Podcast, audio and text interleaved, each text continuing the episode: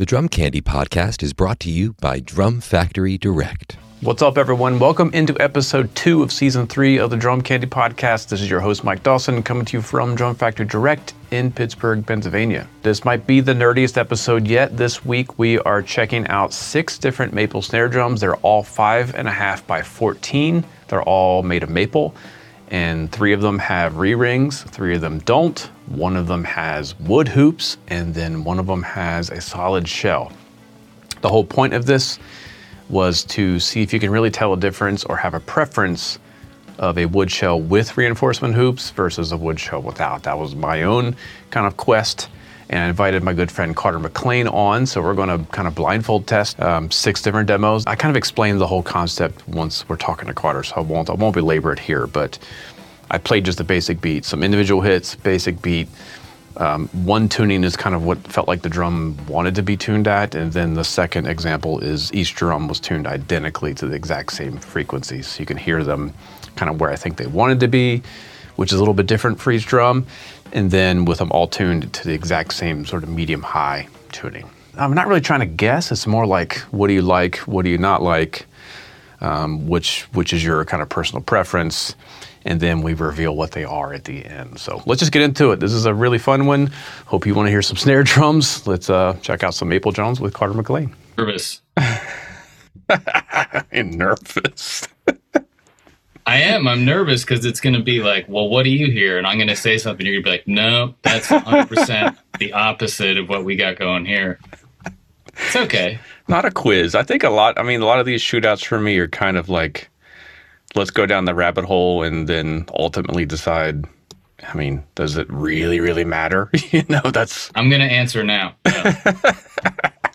sure doesn't. But it it is fun. I mean, even though we both know that it's like you you go to some random gigs in the city, they're like, oh, it's a CB700 kit from 1981 that's still here. That's cool. Mm-hmm. Yeah. But sometimes those are really fun gigs because the kit is so bizarre sounding you play stuff you would never normally play on like a quote unquote perfectly tuned kit, you know? Yeah. Yeah. The one at uh, the um, pianos was always kind of fun. It was like an old Slingerland. Oh, yeah, yeah. And just depending on what band was there before you, this is what, you, what got. you, got. Yeah. Same thing at Rockwood. Like, I, I think they have an old Slingerland kit there. And I've seen Blade play on that exact kit. Sounds exactly like Brian Blade. I've seen Tony Mason play on it. Sounds just like Tony. I mean, it's. Mm-hmm it's all in your hands. And there's that Camco kid at Nublu that I think is um, what's his face that plays with Bill Frisell. Kenny. Yeah, I think it's Kenny's kit. It's been there oh, for cool. forever, and it's the heads haven't been touched in 15 years. I mean, it's exactly the same. It's so weird, but so great. yeah, I mean, Ken, uh, Kenny's one of my favorite drummers, man. He's so under. People are like, "Who's that?" I'm like, "Oh, go look up Kenny Wollesen and everybody." It, I know it's a trip he's incredible. I used to see him all the time in the city when he was playing with Tony Scherr and my old friend Norah Jones at the old living room before mm. she was Norah Jones. And I was mm. like, man, who is this guy? And all of a sudden it was like, oh, he plays with Frisell and he plays with this person and that person. Like, incredible drummer. Did you ever hear that record he made where he's playing on like balloons? The whole record is him playing balloons, like balloon drums. He like oh he like put God. balloons over cans or something, and that's the whole record. I wouldn't be surprised. He plays with this great singer songwriter Jesse Harris, who I really like. Okay, he wrote like a lot of those Norah hits, like that blew up on that record. Mm and he plays with him all the time and always really cool drum sounds from that guy that's so funny balloons. Yeah i wish i could find it.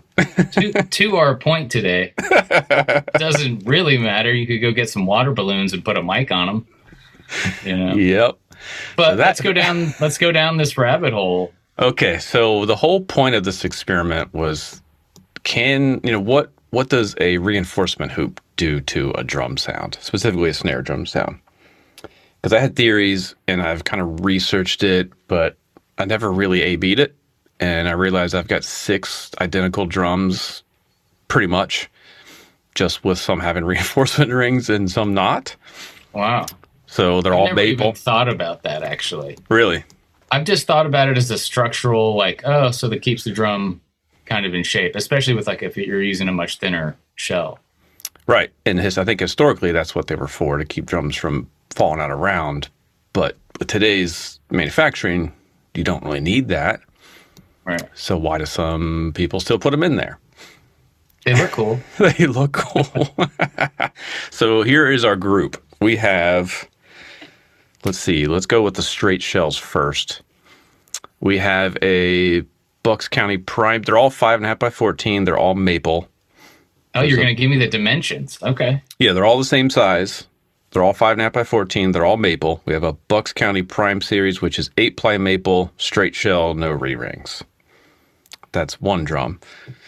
Uh, we have another straight shell, which is a Keller shell. It is their Magnum series, which is thicker plies of maple. So it's seven plies of maple. That's the same same width as a ten ply maple shell. So thicker plies of maple. I think that's kind of like what the Yamaha's maple custom shell is. Straight shell, no re rings. That was built out by MCD Percussion down in Philly for me years ago. We have another Keller 10 ply shell that has maple hoops, but it's a straight shell, no re rings. All the other drums have triple flange hoops on it. Maple hoops. Yeah. So that's a guy is the, the company is Guy, G A A I. He uses this 10 ply Keller shell and it's got big old thick maple rims on it. That's our straight shells. For our re-ring group, we have another Bucks County. This is their special edition, six ply maple with four ply maple re-rings. So it's a 10 ply ultimate at the bearing edge. We have a Premier Signia from the 90s, Yes, those were great. five ply maple with solid beech re-rings. Oh, I'll be able to hear that a mile away. And the last one is a Craviotto steam bent single ply with solid maple re-rings. I think I'll be able to pick out the solid shell. Oh, don't, yeah, all right. All right. You're like, don't set yourself up for that game. I don't think I could pick them out, and I'm the one that recorded them. All right. So, what do we got? I'll give you kind of our, our demos here. Um, I tuned all the drums up identically at first, like very high. I kind of took the batter head up as high as it go, would go before it started to choke. They're all identical. And then what I did was I just slowly backed off the tuning until I felt like the drum started to open up. So the first plan example you're going to hear for each drum is where it where the shell started to resonate most. So it's going to be different for each drum.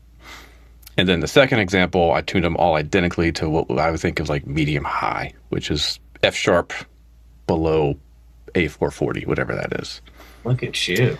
F So- sharp. Yeah, so here's how nerdy is. I think I remember you tuning the Lion King snare around A. So it's about a third, a minor third below. I just take a chromatic tuner and I'm a nerd, dude. It is funny though, like out of all of I don't know, I probably have 20 snare drums or something. I could grab any one of them off the shelf. And unless they're like tuned really messed up, like really, really dead or absolutely pegged, they usually are like in such a similar range note wise. I think everyone has a, a thing in their ear that's like, yep, that's where that's that sound to me should live. yeah.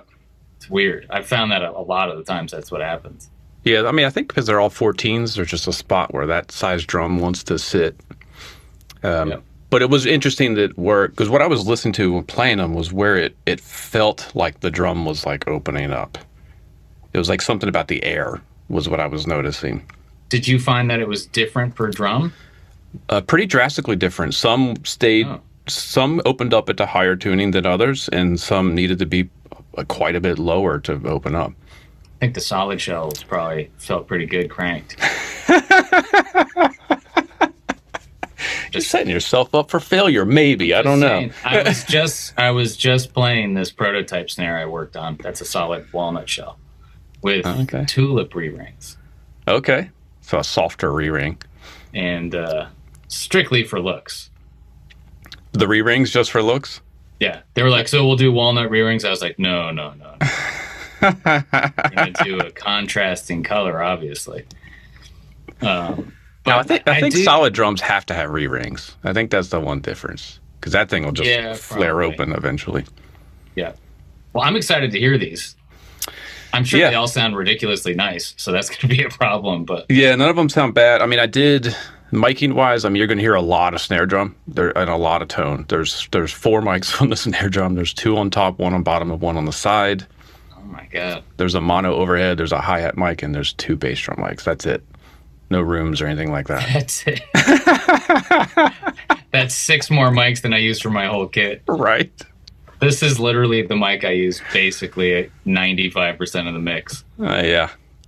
Uh, yeah. I mean, the mono overhead I have is one of those Mojave tube mics, and it's really amazing. I could just do that. Yeah, I mean, sure. it's such a rabbit hole. Like, I just mic'd up my new big kit with, like, you know, Coles mono overhead, Earthworks stereo wide, Earthworks tom mics on everything, an old Unidyne on the snare, two kick mics, a 414 as a room mic. And I pulled it all up and I'm like, yeah, this sounds cool. And then I just went like mono, Coles, room mic, and kick and was like, yeah, that's better. That's better.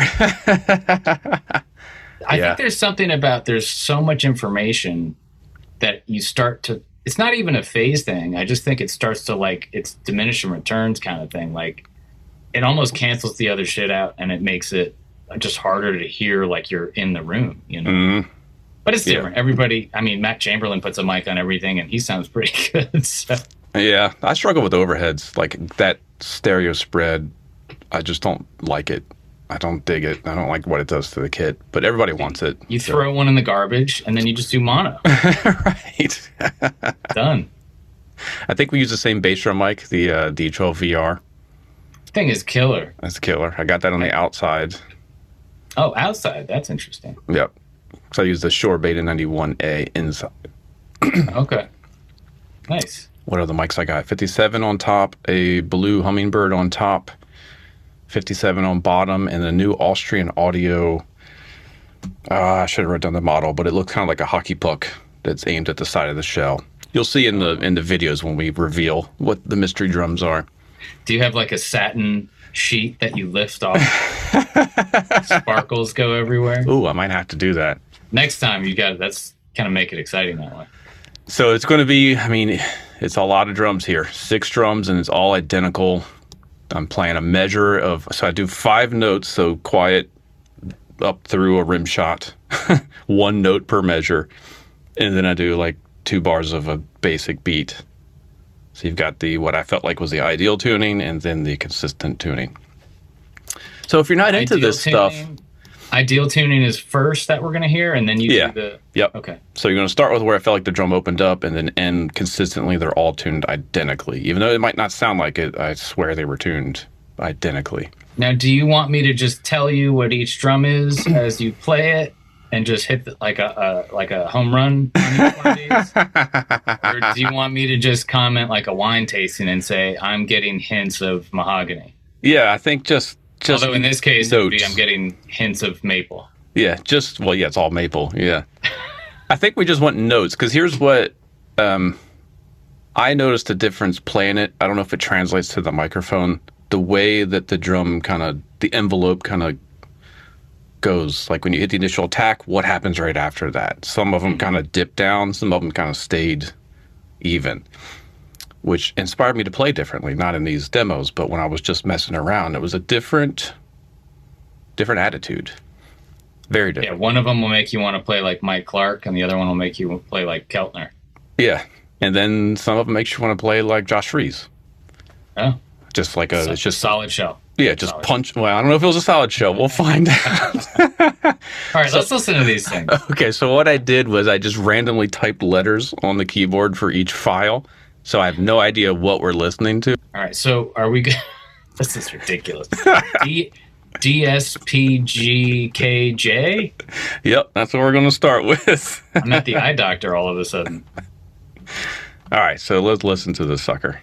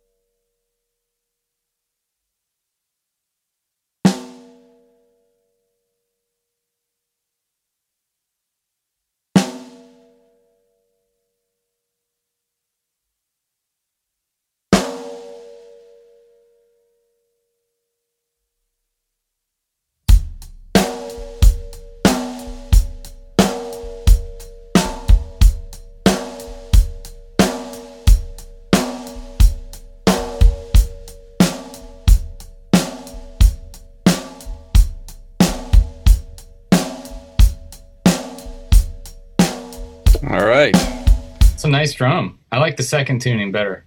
Mm, a little bit lower. Yeah, that's just my preference in general. But really nice overtone. It's got a nice, you know, attack. Did you try to set all the snare tensions the same? Because that to me makes a big difference. I did my best, yeah. I mean, they weren't identical. Some had 20, some had um, 16. But I, what I did with the wires is I took, took them up right where they start to choke and then backed it off like a tiny little bit. Okay. So Um, not too loose, not too tight. That's Yeah. a nice. I mean, I was like, yeah, you could just take that on any gig and you're you're done. Yep. I mean, Sounded pure, very pure to me. yeah, really nice attack, and then kind of a nice warm overtone. You know, no, no funky like weird resonance out of it for me. hmm I would leave that in a song. I wouldn't put tape or anything on that. As long as the producer was happy. Yep. Um, yeah, and I'm using my in ears so I can really, really hear what's going on. Sounds awesome. I have a guess on what that is, but I'm not going to say it yet. Yeah, I got to hear all of these things before. I mean, I will say that that's like a beautiful sounding drum. Hmm. Yeah, I think that that could be it. Use that on, you're good to go. You don't need five more drums. It's, def- it's definitely not a solid shell though. All right. then. It's a ply. It's a ply drum. I'm going to make a note. Carter says not No, not solid. Okay. All right, let's go to the next one. E P T O I. here we go. Love that brand.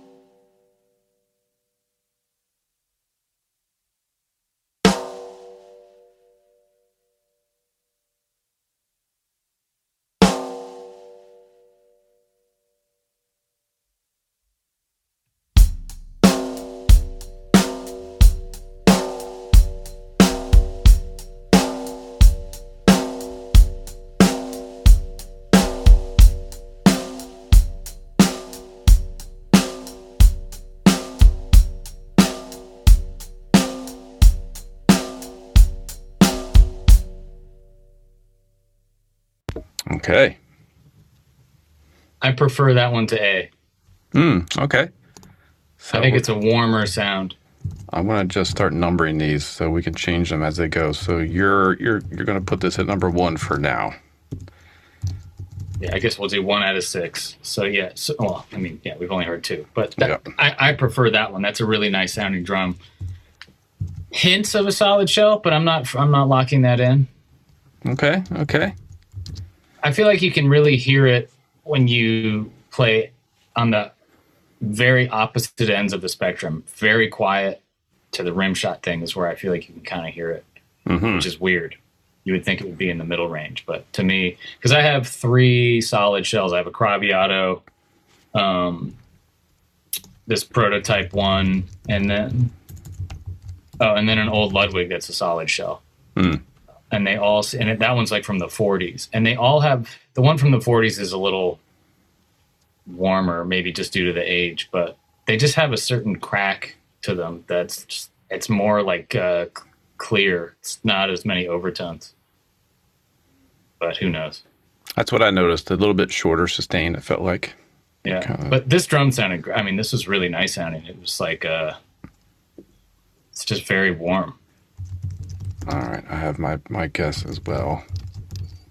I'm, I'm not even gonna guess. I mean, that's that's Or I am curious. Do you use the same head? G1s on everything.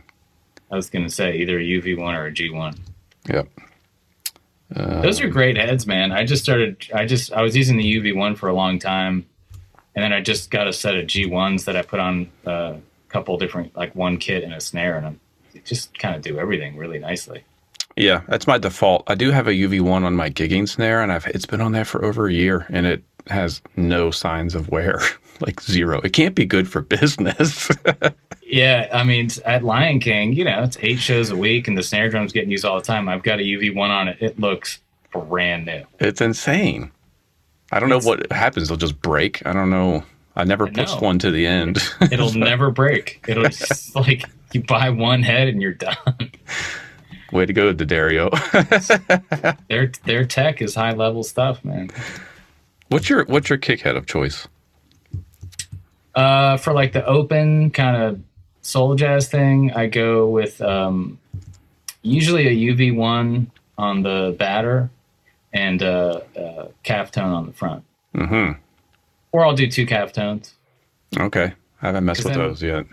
because then when you have it kind of tuned up and there's nothing in it, those kind of really high zingy overtones are kind of out a little bit more with those, Mm. you know. And then if I'm going straight like bebop kit, they actually custom made me a couple 18 inch Strata 1000 bass drum heads. They got to make Those- those. Those are really dope. I was like, those should just be in the catalog. Yeah, Like, they, got sound to make those. And those are like my default bebop kind of heads for toms. I just they, they sound great. They have a really nice articulation, beautiful sound. But we're not talking about that. We're talking about ERKJ. dot com. All right, drum number three, E ERKJ. Hopefully, everyone is confused by now and taking notes. Here we go. Number three.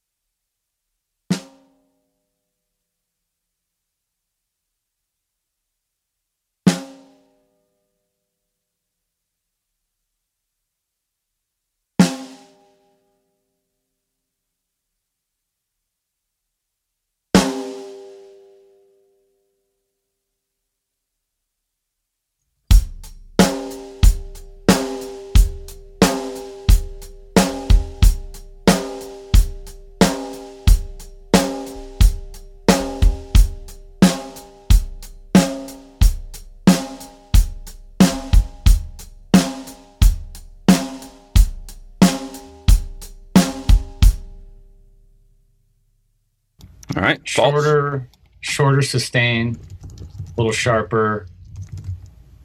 I'm gonna say that was a solid shell drum. All right, I'm putting it in all caps. Solid shell. I'm gonna lock that in. Uh, what I noticed, and I'm not going to say which type of drum gave me this response the most, was if the pitch dips afterwards. Hmm That was a consistent kind of quality I noticed with one type of drum over the other, where where it was re rings versus no re rings. Or you mean this solid shell drum we just listened to? Uh, I ain't saying what the shell is. I'm saying I think I know if it has re rings or not. oh, that changes. You're saying That- that's what adds. yeah, that dip. pitch dip I noticed was of one type of shell had that more than the other Oh, because they were tuned identically. I, I promise you, there was no difference. So I have a guess for this one. I'm a little bit unfair because I was the one who made the demos, but I think I know which one that is. All right, let's move on. giving you're giving me no read as it's correct. Good poker player, I bet. That's okay. except for I don't care about gambling. O U E R. Ur. Ur. So this is number four for those of you playing at home. Still, my favorite is number two so far. I would say the same. I want to get make that in there. So would this be your third or second? The the one we just heard, Yep. I prefer that one to the first one. So right now, for me, it's uh, the second. It's my first two. choice. Yep. Third is second choice, and first is last choice. If that's not confusing for everybody. What's going to be Well- amazing is if you prefer all like one type of shell. It's going to be. Then it'll be. It does matter. So far, that second one to me has stood out. But we have we're only halfway done. So let's go to Ur. Ur. Here we go.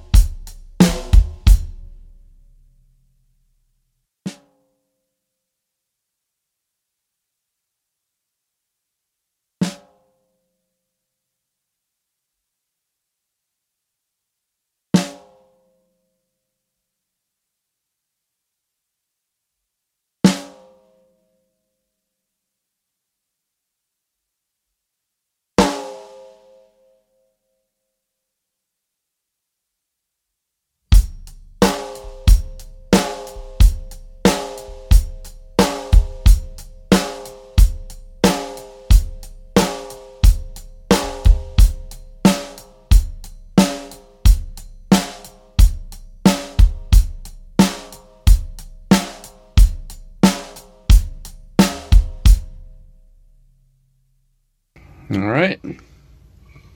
I'm gonna say that has no re rings and it's the thinnest shell. Okay. No rings.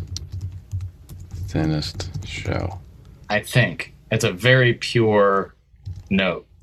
So I think that would make that for you the Bucks County Prime series. Because the other thin no ring has wood hoops. Would you guess that has wood hoops? I don't think that has hoops. No hoops at all. Wood hoop. I mean, like rims. I think you're just rim shouting ahead. and hoping for the best. no. Uh, oh, right. There's one with wood hoops. yeah, that's an oddball in there. That could be that second one because that had a real warm. Let me listen to that real quick. That might be that second one. I forgot about that other option, but right, I'll make a possible wood hoops on number two. Okay. For all those listeners uh, tuning in, the brand is E EPTOI. Eptoy. Beautiful company out of Taiwan. Um, all right. So where would you put this number four?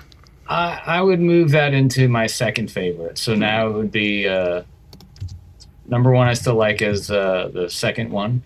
Mhm. Then the fourth would be my second choice. Then the third would be my third choice, and then the first one would be my fourth choice. It's interesting that you, you keep moving that first one down because the first thing you said was that's a drum you could use on anything. It is, but This I mean, most five. maple drums you can just yeah. There's just like a warmth. I mean, here I'm just gonna go back and listen to it for two seconds. And the, Forks Drum Closet, Nashville's full line drum store. Celebrating its 40th year in business, Forks is independently owned and operated in the heart of Music City. Specializing in drums and percussion, Forks offers great discounts on all major brands and will beat any retailer's advertised price. From new and used equipment, vintage drums, and marching and orchestral instrument, Forks has something for every drummer. They also offer professional rental, repair, and restoration services as well as drum lessons. Stop by their storefront at 308 Chestnut Street in Nashville, Tennessee, or call 615 383 8343 or go online at forksdrumcloset.com. yeah, there's a little bit of a It's it's like a cr- crispy high end on that, um, which is fine. It probably sound great behind a rock band or funk band, but like it's not as warm. I like, as you know, like very kind of rattly, warm, hmm kind of oddly, weirdly tuned snares, like lower, medium to lower tuning. Like when I when I crank like my Acrolite or something, I kind of don't know what to do with it at that point. It's just like Mhm. pop. All right, that's kind of it. You know, it sounds great for that, but it's not as uh, exciting to play when it's that cranked for me. It also Mhm. just feels like you're playing on a marble countertop, which doesn't feel great. Yeah, I struggle with that. The bebop tuning that most people use, I can't. I feel like I feel like my shoulders have to go up. I'm like, what is this? I can't do this. Yeah, and the drums really do choke out when they're that crank. It's just like it just sounds like you're like choking somebody. It's, yeah. it's like, man, the drums should breathe a little bit. Let them like bring them down an octave at least. Right. I mean, but look, Bill Stewart sounds fucking great, and he cranks his toms. yeah, and his snare wires are so tight. I didn't realize that until he played MD Fest when I got to go like hit his drums. The wires were like so tight. It was unbelievable. Like Yeah. way beyond choking. like, Oh wow! So like super like well, he's such an articulate player. It makes sense for how he mm, you know and that's the thing. Everyone's like oh what how do you tune this? I'm like dude it doesn't matter. It's like tuned to how you like to play and what works for your playing. If i sat on bill's kit i would sound like doo-doo. Yeah, likewise i just would be like well that's not how i hear these. But i love hearing him you know play them. So I got to uh, sound check Tain's kit when he played the festival. Oh wow and that was like sitting on a comfy couch. It was like everything about it was just exactly what I wanted the drums to sound like. It was so yeah nice. he's always had a beautiful consistent sound yeah, unbelievable. Always. Same with Blade. I mean, those two guys. It's funny you brought up Tain. Those two guys, I, I probably enjoy the sound of their kits more than most, really, mm-hmm. because it's up. It's like a note that's like singing, but it's like really where the drum wants to live, and it's like very open, hmm you know, and not to attack, not too much zing and attack, and not too many uh, annoying overtones. It's just really warm, Yeah. but musical. The other side of it drives me nuts too when it's too too clean and too like precise. Where I feel like you hit the drum and it's like a you're hitting a, a keyboard tom note. Yeah, yeah, that's why uh, there was a previous drum company. I'm not going to name names. Like a long, long time ago, when I was a kid, when I was like in high school, that I worked with, and they're beautiful drums. They're like incredible, beautifully made drums. But every time I would hit a tom, it was like, do. I'm like, that's too much. yeah, I just wanted to go D. That's it. I don't need an opera singer every time I hit a tom. It's just like Jesus. But All right, so we are at potato. Sosoy is the next one. S O S O I S. Sosoy. We are at the last two drums here. This is number five. Ooh.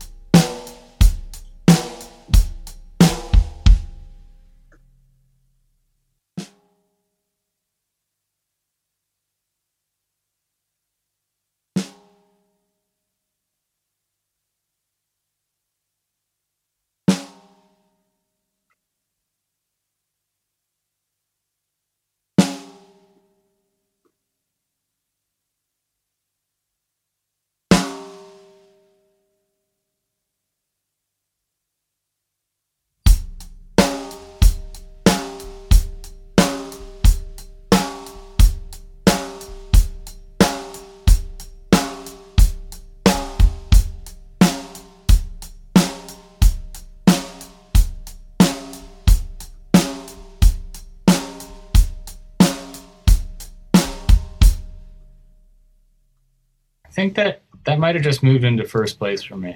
All right. You know what? I think that might be the solid shell. That's my guess. Man, why are you blowing up my guess like that? I don't know That's a which one it is. drum. That's a great drum. It's a little brighter than the second one, which was my first choice, uh, but it's got like a really, really nice thing. The way you, I really liked how it was tuned. The first, the lower tuning, uh, that was like right off of a record. That sounded great. All right. I'm going to leave it at that. That's your number one. I noticed what I noticed a little bit shorter note, pretty wide frequency range. It did have some of that dip, which makes me think it has re rings. Very subtly though. I was I've been listening for that. It's like very subtle dip. Yeah. I was going to go so nerdy as to show the the waveform on screen so you can see what it does, but I think we're going nerdy enough. We're not going to go that far. Dude, let's get the microscope out. uh, that that's a great drum. I mean, look, all of these drums sound great. Like Yeah, there's no duds in here. you put a bass player and a singer on top of this, and it's like all of that stuff is kind of gone. You know what I mean? It's like cool. Sounds like a nice crack, and a lot of it just comes down to how you're hitting the drum. You know what I mean? Like if you're hitting a dead center hit that's not a rim shot, and then the next one is a half of an inch to the right, it's going to sound different. hmm That to me is going to be more of a variable than anything, really. You know, I mean, Oh, I didn't. I didn't say that in the the groove part. It's it's a measure of rim shots and a measure of no rim shots. That's how it's. yeah, that's what I was listening for. Yeah. But rim shots always win for me. Yeah. Yeah. All right, we got one more, man. VKNV. VKNV is the last drum. It's going to be the solid shell.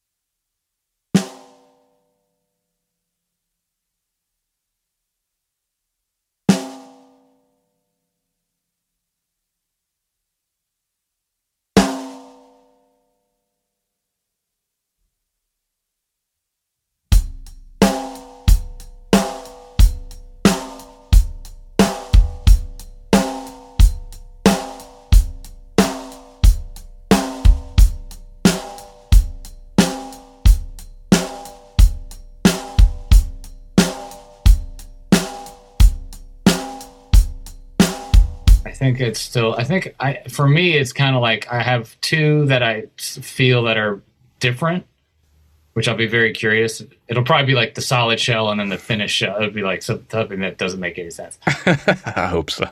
Um, Would you put that somewhere in the middle? Was it your least favorite? I think my favorite is uh, the SOS drum. Mhm. And then my second favorite is number two. And then the rest of them all like sound nice, but they're, to me, I'm here. I lean towards warmer drums, like a thin six six lug old Pioneer made out of whatever mahogany. I think those were made out of sound amazing to me. Like that drum right there, those just sound awesome. Mhm. Any way you tune them, they're like, yep, that sounds really nice. Um, also, I think every drum company should bring back an option to have a six lug snare. I agree. I, It's I've so got, silly, They're so so fun. silly. Yeah. They feel great. You don't really ever need to tune a drum beyond like you can get them pretty cranked. And if you need to go the extra nth degree, great. Go get your 10 lug snare with diecast tubes and have a field day. But Yeah. like just having that option, I feel like is. I'm going to try to push Ludwig so they do that. You hear that, Ludwig? We've we do. about it. We do sell six lug uh, hoops at DFT. Yeah, I'm going to be So- calling you about that. so that, that's my choices. Those uh, number two and number five. All number right. five is my favorite, the SOS drum. The the help me, I sound so good, rescue me. Okay. So what I'm going to do here is I'm going to share my screen and we're going to look at all these videos. Oh no, oh no. All right. So for your first pick is which one? SOS. SOS. All right. That was the warmest drum to me. Here we go. I am surprised. I didn't know it was going to be this drum. It is an eight ply straight shell maple. It's this guy. So that's a straight shell, eight ply maple. Is that thin or is it is roughly the same shell It's- thickness? It's roughly the same thickness. Okay, so just no re rings. Okay. No re rings. There you go. Bucks County Right. wins. What was your number two? E P T O I. Eptoy. Ep toy. Wow, this is not what I thought it was going to be either. Wow, dude, check this out. This is the Keller Straight Shell Magnum, seven Straight shells. straight. Just straight. Just they got it right. Just don't play around with it. That is a great drum. All right, I gotta look they- at my notes here. Is that a ten lug? That's a ten lug, seven ply, thick old seven ply. So SOS. I usually don't like ten. What do I know? I actually I got the SOS correct. I guessed it was going to be that Prime series, and this is the what? What is this one again? Eptoy. Yeah. The MCD. Yeah, you had said maybe the solid or wood hoop drum. Nope, quite the opposite. Yeah, couldn't be more wrong. Straight shell, ten. It's, it's actually it's a plastic drum with uh, with an Evans hydraulic head on it. oh, wow. What was your What was your number three? Let's see. I don't remember. I marked it. I've got um. I think it was number. It would have been Oer. Ah, We still haven't found the solid shell yet. I'm still not wrong by that, so right? your pick number three is the Craviotto. Oh, look at that drum. 1998 Craviotto Look. early. Is that your drum? Yeah, it was one that was given to Modern Drummer for like a 20th anniversary or something. And then Johnny at NAMM, last time I saw him, said, saw him, he said, take that drum home and play it. Oh my god! So it's on permanent loan in my studio. What a gift! Dude. That is a gorgeous drum. so that is, what was it again? It's, So yeah, I called it. That was the solid shell that I called. Right? uh, no, you said this was going to be the one that had no re rings and the thinnest shell. Folks, this is why I don't build drums. I just play them. I think it probably has the thickest shell and it has re rings. That was which one? Oer. Get out of here. Yep. Hold on.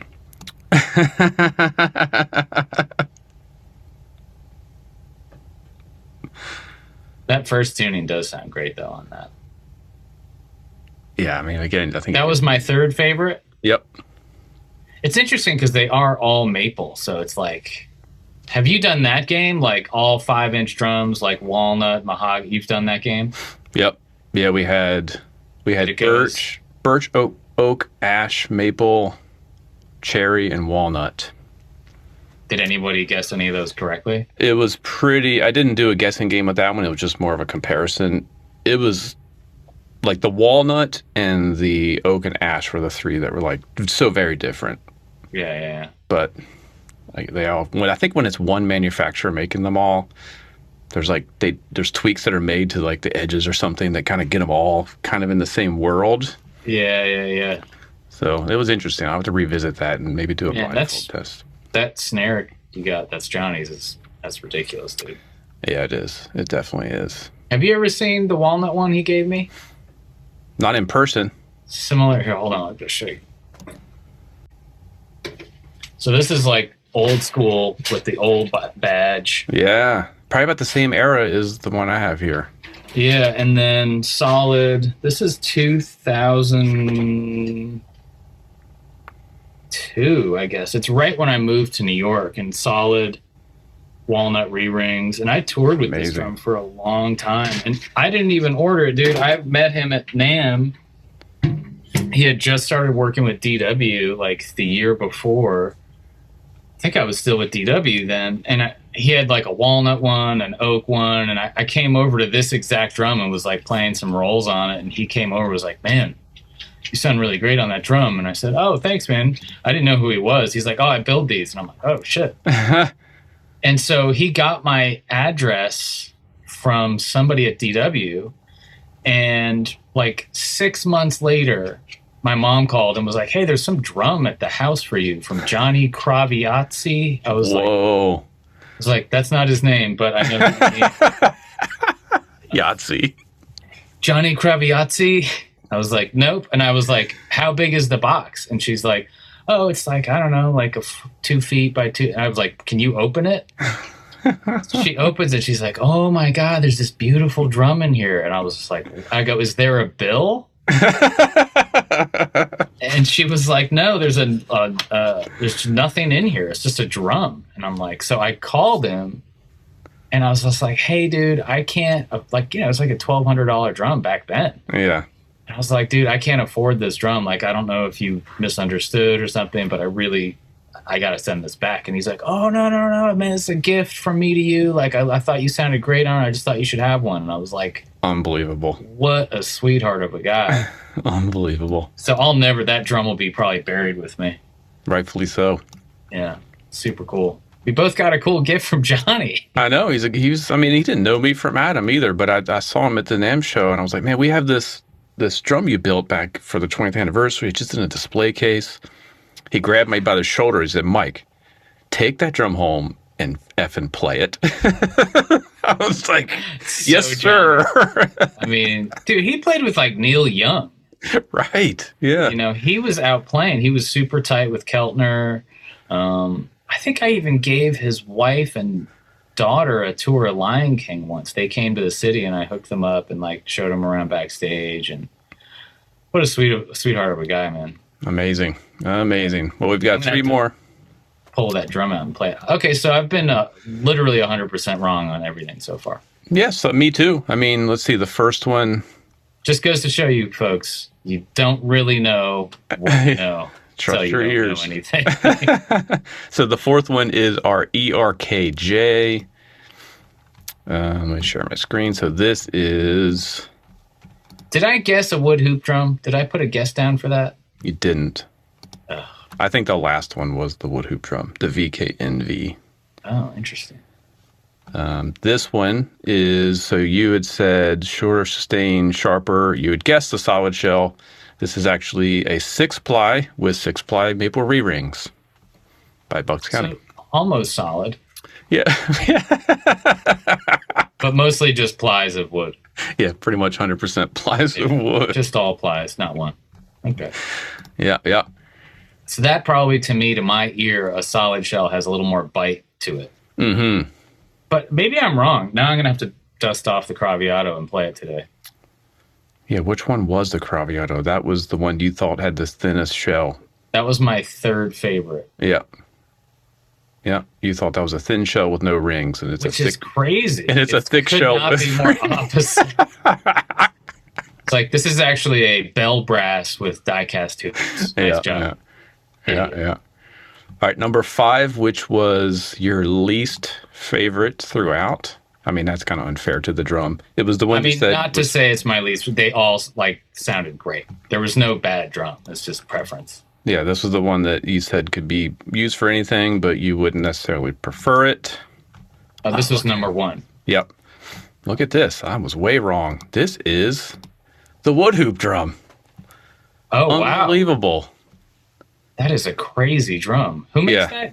G- Guy. Guy, G A A I. He used to work for Pork Pie and then went out on his own. So all those, that's actually hand cut veneers. Oh my god. it's god, pretty insane on the hoops and on the shell. Jeez, that's a Pretty nuts. work. Yeah, yeah. But that's a 10 ply thin Keller shell with wood hoops. I mean, that's tough too because right out of the gate, I would have not guessed that, that was a wood hoop drum. No way. Me And those either. are thick, like those are like the old school Yamaha ones that are Yeah. big. I thought that was the thick Magnum seven ply. What do we know, man? Absolutely nothing. You can do some paradiddles. you can tune the hell out of a drum, though. That's for sure. So that leaves the last one, which I never would have thought it was going to be. My uh, first pro drum, an old Premier Signia. Oh, I love those. They're so ridiculous. Those lugs are ridiculous. I forgot how big those are. Yeah, and the gold is all pitted. So that's a five ply show with beech, solid beech re rings. Interesting. Ten lug. No, they're 10 lug. Yeah. Those Not- kits were. I remember. Didn't they make a series like that with wooden hoops? Yeah, that was like their anniversary series, 10th anniversary or something like that. Black When with I- black hoops.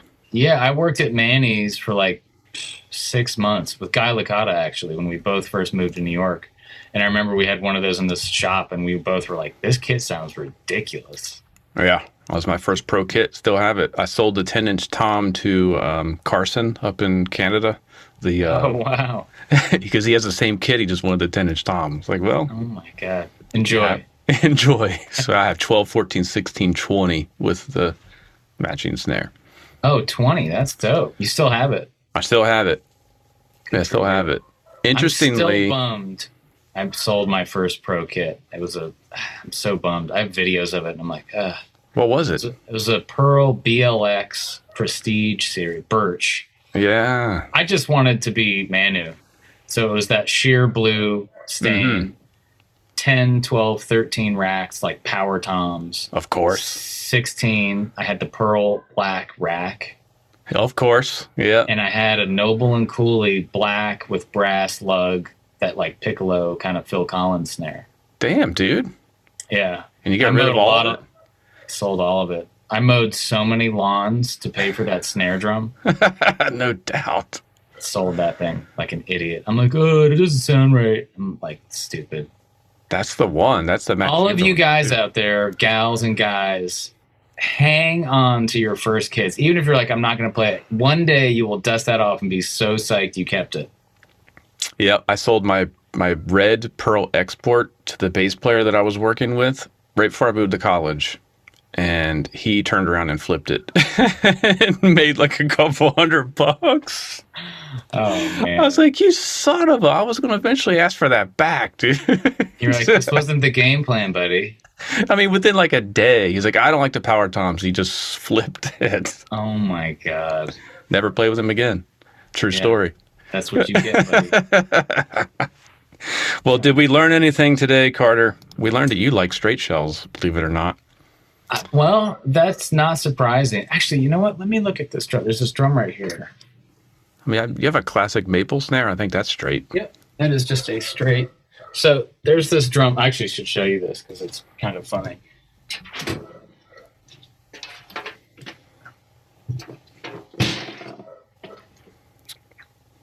This is a funny story, real quick. So this drum shell was in. It was just the shell.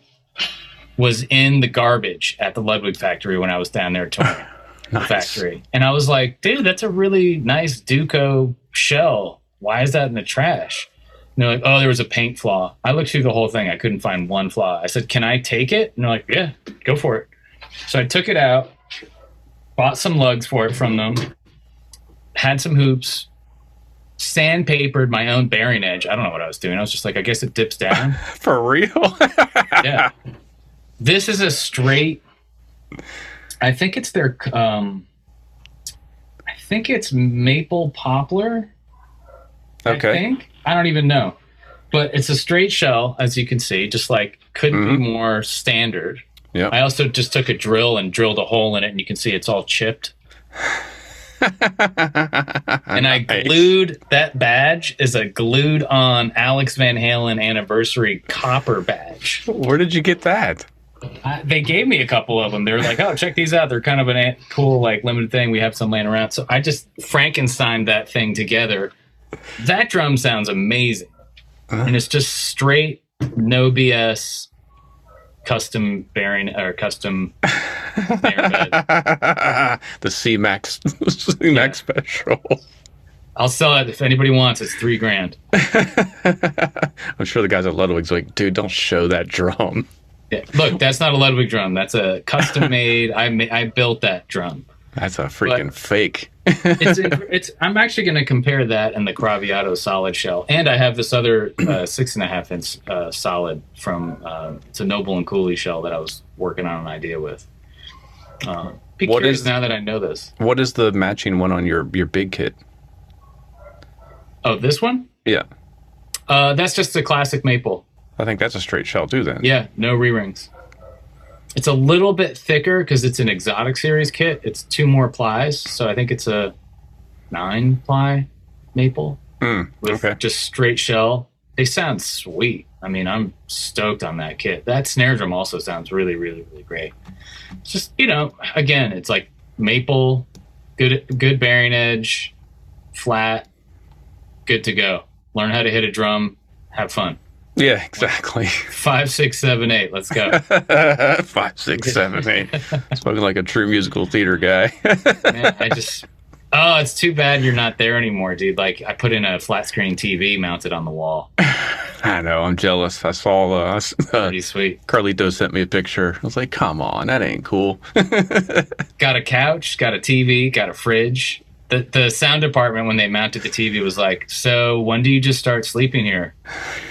I like, mean- uh, no, I s- still like going home, but Snow days, you never know. oh, dude, if there was like a big storm or something, I would just close my door, turn the lights off, and go to sleep. Yeah. I mean, it's like that couch folds out into a bed. It's ridiculous. but 25 years into it, might as well upgrade, you know, make it as comfortable as possible. True, true that. 25 years in, Jeezy Pete's. Congratulations. Thanks. Well, I've been there 21, but still, it's like anything over a couple of years doing that that many nights a week, it's just like insane. Yeah. At some point, we have to talk about the psychology of that. How do you, how do you stay sane after watching the same movie every day? Yeah, you don't. People are like, "Do you know all the lines?" I'm like, "I know everything. I know. Yeah. I know that my body knows the spaces between songs. Like, I'll be fully typing an email, watching a movie, doing something, and I don't even know what's going on. But all of a sudden, I have a mallet in my hand and I'm doing a cymbal swap. it's really freaky. It's like I- your bo- you absorb it in a way. I remember when I first came to observe, you were, you told me when to take a pee break. Like this is when you go, and then I learned that's also when Scar is coming down, like quickly coming down to the basement. So you gotta Oh, wait. You uh, gotta wait like a couple extra seconds so you don't collide. Get a mask right to the face. I did that Yeah. once. I was like, whoa, okay. Next time I gotta be. I gotta wait five seconds before I. take Run. two deep breaths and then you can go. yeah, it's weird. It, yeah, we could talk about that sometime. It's it's it's a pretty rare thing. There's not very many gigs that run that long. You know, even if you're on a cycle with a big artist, maybe it's two years at the max. I can't. And you're not playing. You're not playing every night. You're playing maybe three, four shows a week and travel and all that. So it's that's the crazy part of it. It's just so condensed. It's eight shows a week every week. Same room, yeah, same commute. You're seeing the same people on the train, like over and over. yeah, man. It's like same. Thank God, it's like same bass player with Tom. It's like I'm so spoiled playing with him. It's it's incredible. yeah, right. He's gonna play on my new record that I'm gonna try to do this summer. Dope. New record Yeah. this summer. And then what else should we promote? Your website's still rolling. Yeah, CarterMcLean.com. I'm not teaching privately this year, so that's kind of the only way to, I guess, quote, study with me. I am doing two clinics in my town in Ridgefield, Connecticut. They're almost, they may be sold out. Um, March 11th and March 25th. The 11th is beginner intermediate, which I've never done, a beginner class. Hmm. And then the 25th is intermediate advanced. Sweet. How do you find out about that? Eventbrite or something? Uh, you could just go to the Ridgefield Playhouse's website. There's a big ad that's got like a silly picture of me on there. What's cool is Mavis Staples is playing the night after my clinic, which is kind of cool. nice. So it's like a big picture of me and then Mavis Staples. I'm like, oh, that's dope. That's awesome. But We're going to try to get you in the Pittsburgh sometime in the next year or two. Oh yeah, yeah, yeah. Yeah, we were talking about that. I, I could still maybe figure that out this year at some point. But like I- just the private one-on-one teaching thing, I'm just taking a break just to kind of like re re up on my own personal plane. Like Mm. when you're teaching so much and like trying to explain stuff to people, it's like it starts to take away from where you're trying to go. You know. Um, True that. So I, I just wanted to stop and kind of pursue my own stuff in my head. So we've got some new exercises I should send you there. Nice. it's hard. I could Okay. definitely do another book, but it's fun. I can only do about half of the first one, so Oh, we can, we can wait a bit. you can, you can play the whole thing. I've had so many people say, "Oh man, I got your book. It was great. I finished it in the first week," and I'm like, no, Uh-huh. you didn't. Okay. You're a big fat liar. I called that one guy and I was like, "Cool, send me the. I'd love to see you play this page." And he sends it to me, and he's like, "Well, it's not." It does like the excuses before he even started playing were just like flying out of his mouth. I'm like, dude, just just say you're working on it. yeah, yeah. Just, I'm still working on it. Like, give me a break. I mean, I transcribed the crap, and my body can't do it. Yeah, I mean, and thank you for doing that. There was no way that book would have not happened if you didn't say yes to that. So I appreciate you doing that. I'm here for round two, whenever you need it. Yeah, they they were like, "When's the second one?" I'm like, "Not for a long time." I Mm. like, "I don't, I don't want to fill up a whole other book." There's so many great books out there too. It's like that's why I said no to the first one so many times. Mhm. I just was like, I don't know. I'm still working on New Breed. Like, Right. yeah, I don't know. And finally, a few people, you yourself, were like, "Yeah, you should do it." I don't think I've never seen this written out like in this way. No, it's totally So- unique. People really dug it. I mean, shit, Modern Drummer, it won Best Book of the Year that year, That's right.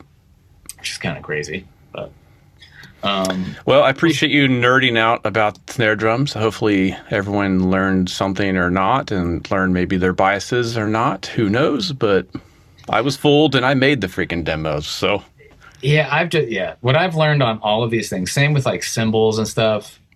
Yeah, you just don't. It's very very hard to pick it out, especially if they're all maple, they're all the same size.